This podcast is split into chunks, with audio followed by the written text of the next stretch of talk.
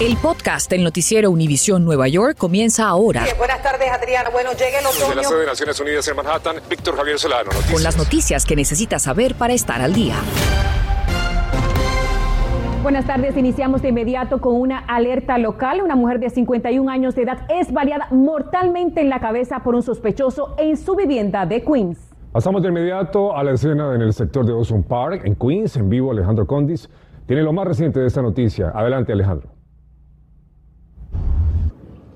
Esperanza, Víctor, desde cerca de las dos y media de la tarde las autoridades han estado investigando en esta casa. Justamente ahí pueden ver en la puerta de atrás donde están las autoridades, ahí han estado sacando evidencias desde hace horas en esta escena del crimen, luego de recibir una llamada al nueve uno uno. Cuando los paramédicos llegaron a la escena, encontraron a una mujer con un balazo en la cabeza. Nada podía hacerse para salvarse la vida, había fallecido asesinada. Las autoridades Autoridades eh, aseguran que tenía cincuenta y un años y que vivía en esta casa en la avenida ciento nueve en Ocean Park, en Queens. Por el momento, las autoridades no han dicho que no hay arrestados oficialmente, pero sí tienen a una persona de interés en custodia.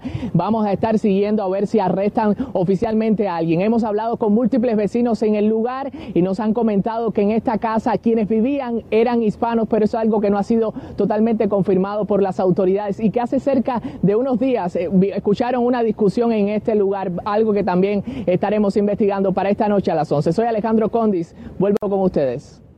Sujetos armados con un martillo de demolición causan los gritos de desesperación entre trabajadores que vieron cómo la joyería del Bronx en la que laboran fue el blanco de un robo el pasado fin de semana. Como pueden observar, después de martillar y triturar las vitrinas, los dos sujetos roban lo que pueden y alcanzan mientras que bajan la reja de seguridad del negocio. Imágenes que se han vuelto cotidianas, desafortunadamente, para los vecindarios neoyorquinos. El Departamento de Policía de la Ciudad de Nueva York revela las cifras más recientes de la criminalidad en la Gran Manzana, y aquí tenemos algunas. En el mes de abril se registró una disminución del treinta y ocho por ciento en los homicidios y con treinta y un asesinatos. En relación a los tiroteos, también hubo una disminución significativa, el veintinueve por ciento, con ciento cinco enfrentamientos armados. Sin embargo, la delincuencia en general sí se elevó de manera drástica en un treinta y cuatro punto dos por ciento, con nueve mil cuatrocientos sesenta y tres delitos reportados. Los robos, que son incidentes sobre los que nosotros les informamos aquí con mucha frecuencia, aumentaron en cerca del cuarenta por ciento, con mil doscientos nueve casos. Esta vez las autoridades presentaron mejores resultados con relación a arrestos, que aumentaron en un cuarenta y nueve punto seis por ciento.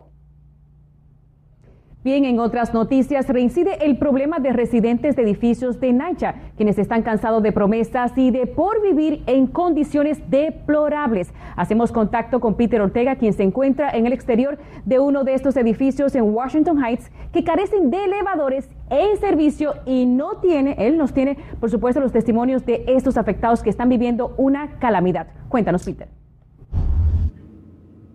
Esperanza, imagínate que tú o algunos de nuestros televidentes tuvieran que subir y bajar las escaleras todos los días, como lo estoy haciendo yo, a veces unos veinte pisos, porque no tienen ascensor. Pues te cuento que esa es la realidad que viven unas dos mil ochocientas personas que residen en los apartamentos de NYCHA de la ciudad de Nueva York, y hoy conversamos con algunos de este complejo en particular. Los elevadores están dañados todo el tiempo, o sea, lo arreglan ahora, mañana están dañados. Llamamos, vienen los bomberos, que la gente se queda trabada y esto sigue igual, de mal en peor. Se trata del complejo Audubon Houses, ubicado en el diecinueve cero nueve de la avenida Amsterdam. Pero este no es el único. En estos momentos unas dos mil ochocientas personas que viven en once complejos de apartamentos de NYCHA tienen que subir y bajar las escaleras todos los días. Algunos, como Ramón, tienen serios problemas de salud. Pues yo salí del hospital la semana pasada, cuando yo tengo los puntos y tuve horas esperando el elevador. Ahora me pusieron una batería. Yo subo de corazón y presión. Aquí estamos viendo uno de los elevadores que no funciona en este instante. Lo podemos ver en este cartel y los residentes nos indican que en este edificio hay niños con asma, mujeres embarazadas y ancianos, a los cuales les resulta muy difícil subir a veces veinte pisos.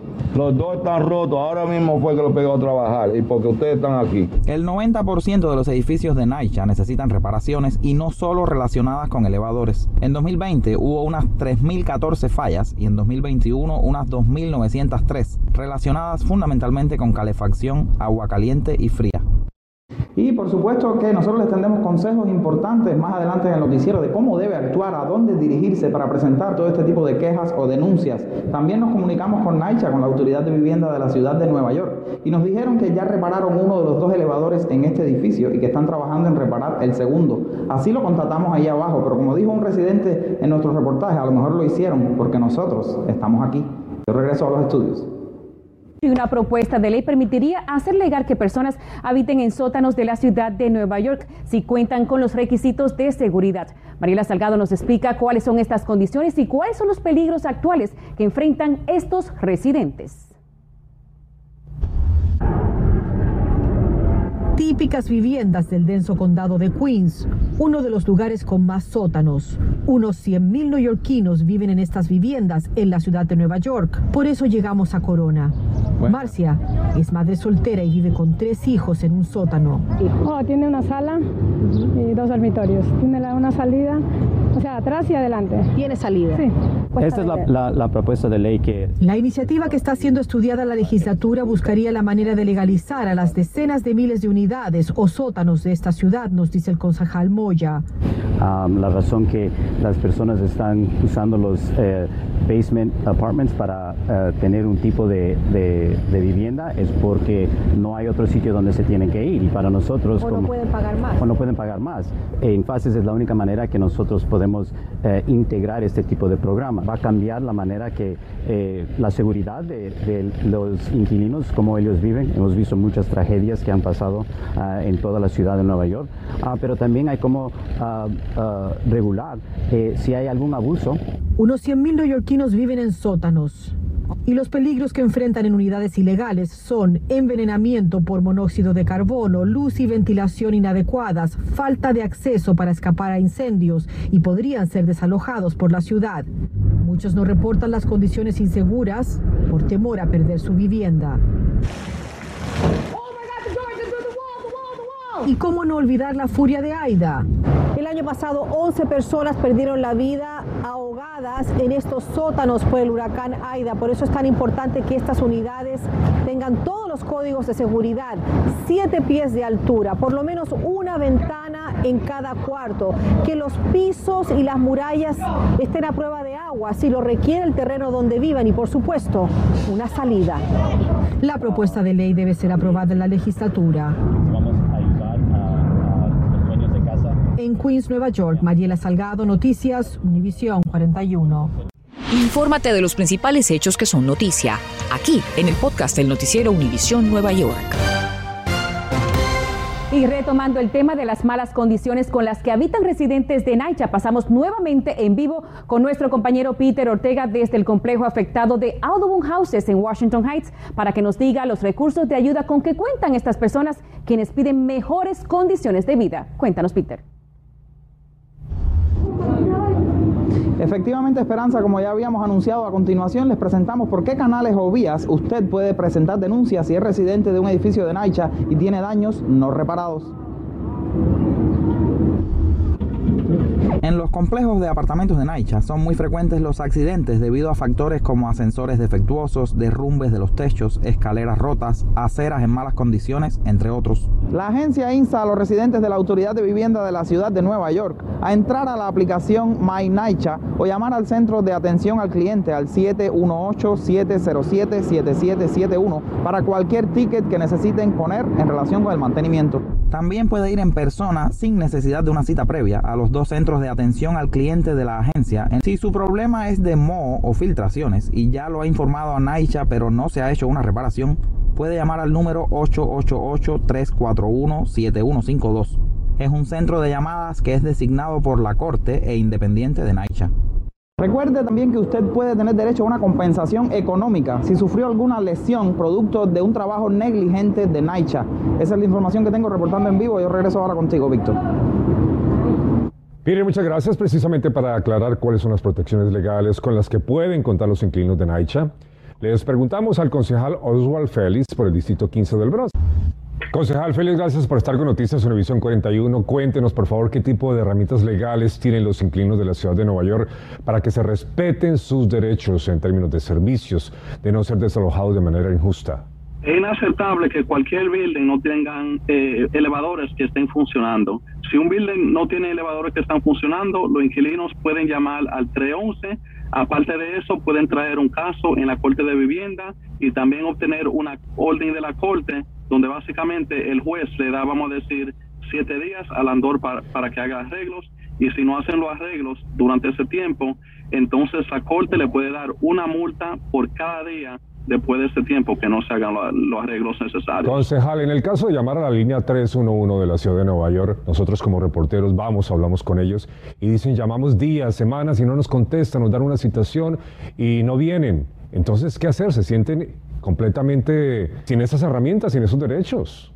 Absolutamente. Y, y también es inaceptable que después de dar el completo a un andor, el andor no haga lo los arreglos necesarios. Nosotros tenemos que crear un sistema donde nuestros inquilinos realmente estén protegidos y sus derechos estén protegidos. Nuestros inquilinos eh, cuentan en, con nuestros elevadores y específicamente en los buildings grandes. En algunos casos, cuando esos daños duran semanas y hasta meses y no hay nadie que responda en ninguna agencia de la ciudad, estamos hablando de incompetencia. ¿A quién responde?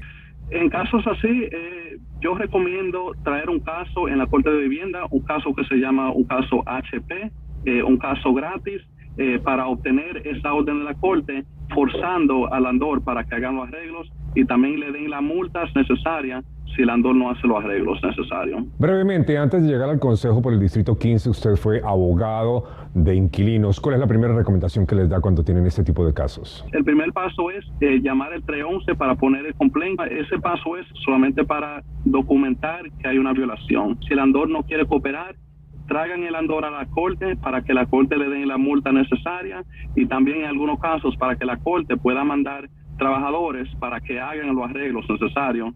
Concejal Oswald Félix, del Distrito quince de Nueva York, muchas gracias por estar con Noticias Univisión cuarenta y uno. Buenas tardes.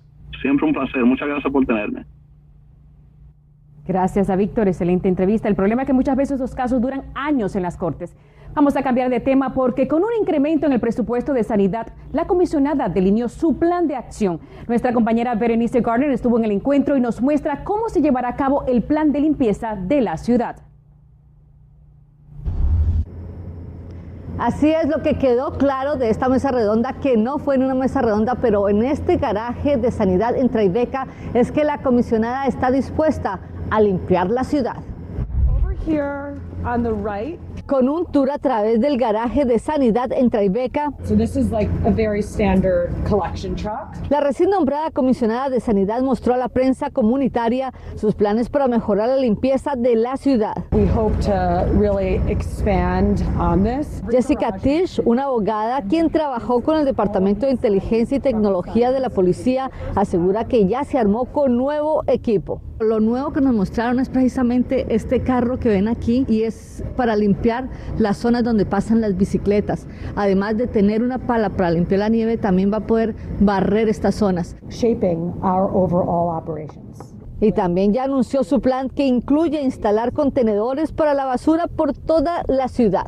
Y mano dura con los que botan basura en la calle, especialmente en este sector de Jackson Heights, donde aseguran que son los vendedores ambulantes los que más basura generan. Ella dijo que está hablando ya con el Departamento del Consumidor, que son los que licencian a este gremio. Y atención, porque si usted maneja en la ciudad de Nueva York, la comisionada quiere que sepa que a partir de julio cinco entrará nuevamente en vigor todas las reglas de estacionamiento alterno que existían antes de la pandemia. Y eso es precisamente porque a partir de de esa fecha comenzarán a pasar las barredoras y le van a dar una multa si encuentran su carro ahí. Solve very local community issues. La misión de ella es que los neoyorquinos aprendan a reducir la basura, reusarla y reciclarla. Y para esto va a hablar con la ciudad de Barcelona, donde asegura ya han controlado el problema de la basura. En Jackson Heights, Queens, Berenice Gardner, Noticias Univisión cuarenta y uno. En la ciudad de Nueva York están incentivando a los neoyorquinos mayores de diez años para que saquen su documento de identidad llamado I D N Y C. Usted puede también ser beneficiario sin importar si es o no indocumentado. Lo mejor de todo es que ahora los beneficios han sido extendidos. Con el I D N Y C usted podrá tener acceso a instituciones culturales como los museos, bibliotecas y otros centros recreativos. Para saber más sobre los documentos que necesita y dónde obtenerlos, ingrese al sitio web que tiene en pantalla o simplemente llame a la línea tres uno uno de la ciudad. Gracias por escuchar el podcast del noticiero Univisión Nueva York. Puedes descubrir otros podcasts de Univisión en la aplicación de Euforia o en univision punto com diagonal podcasts.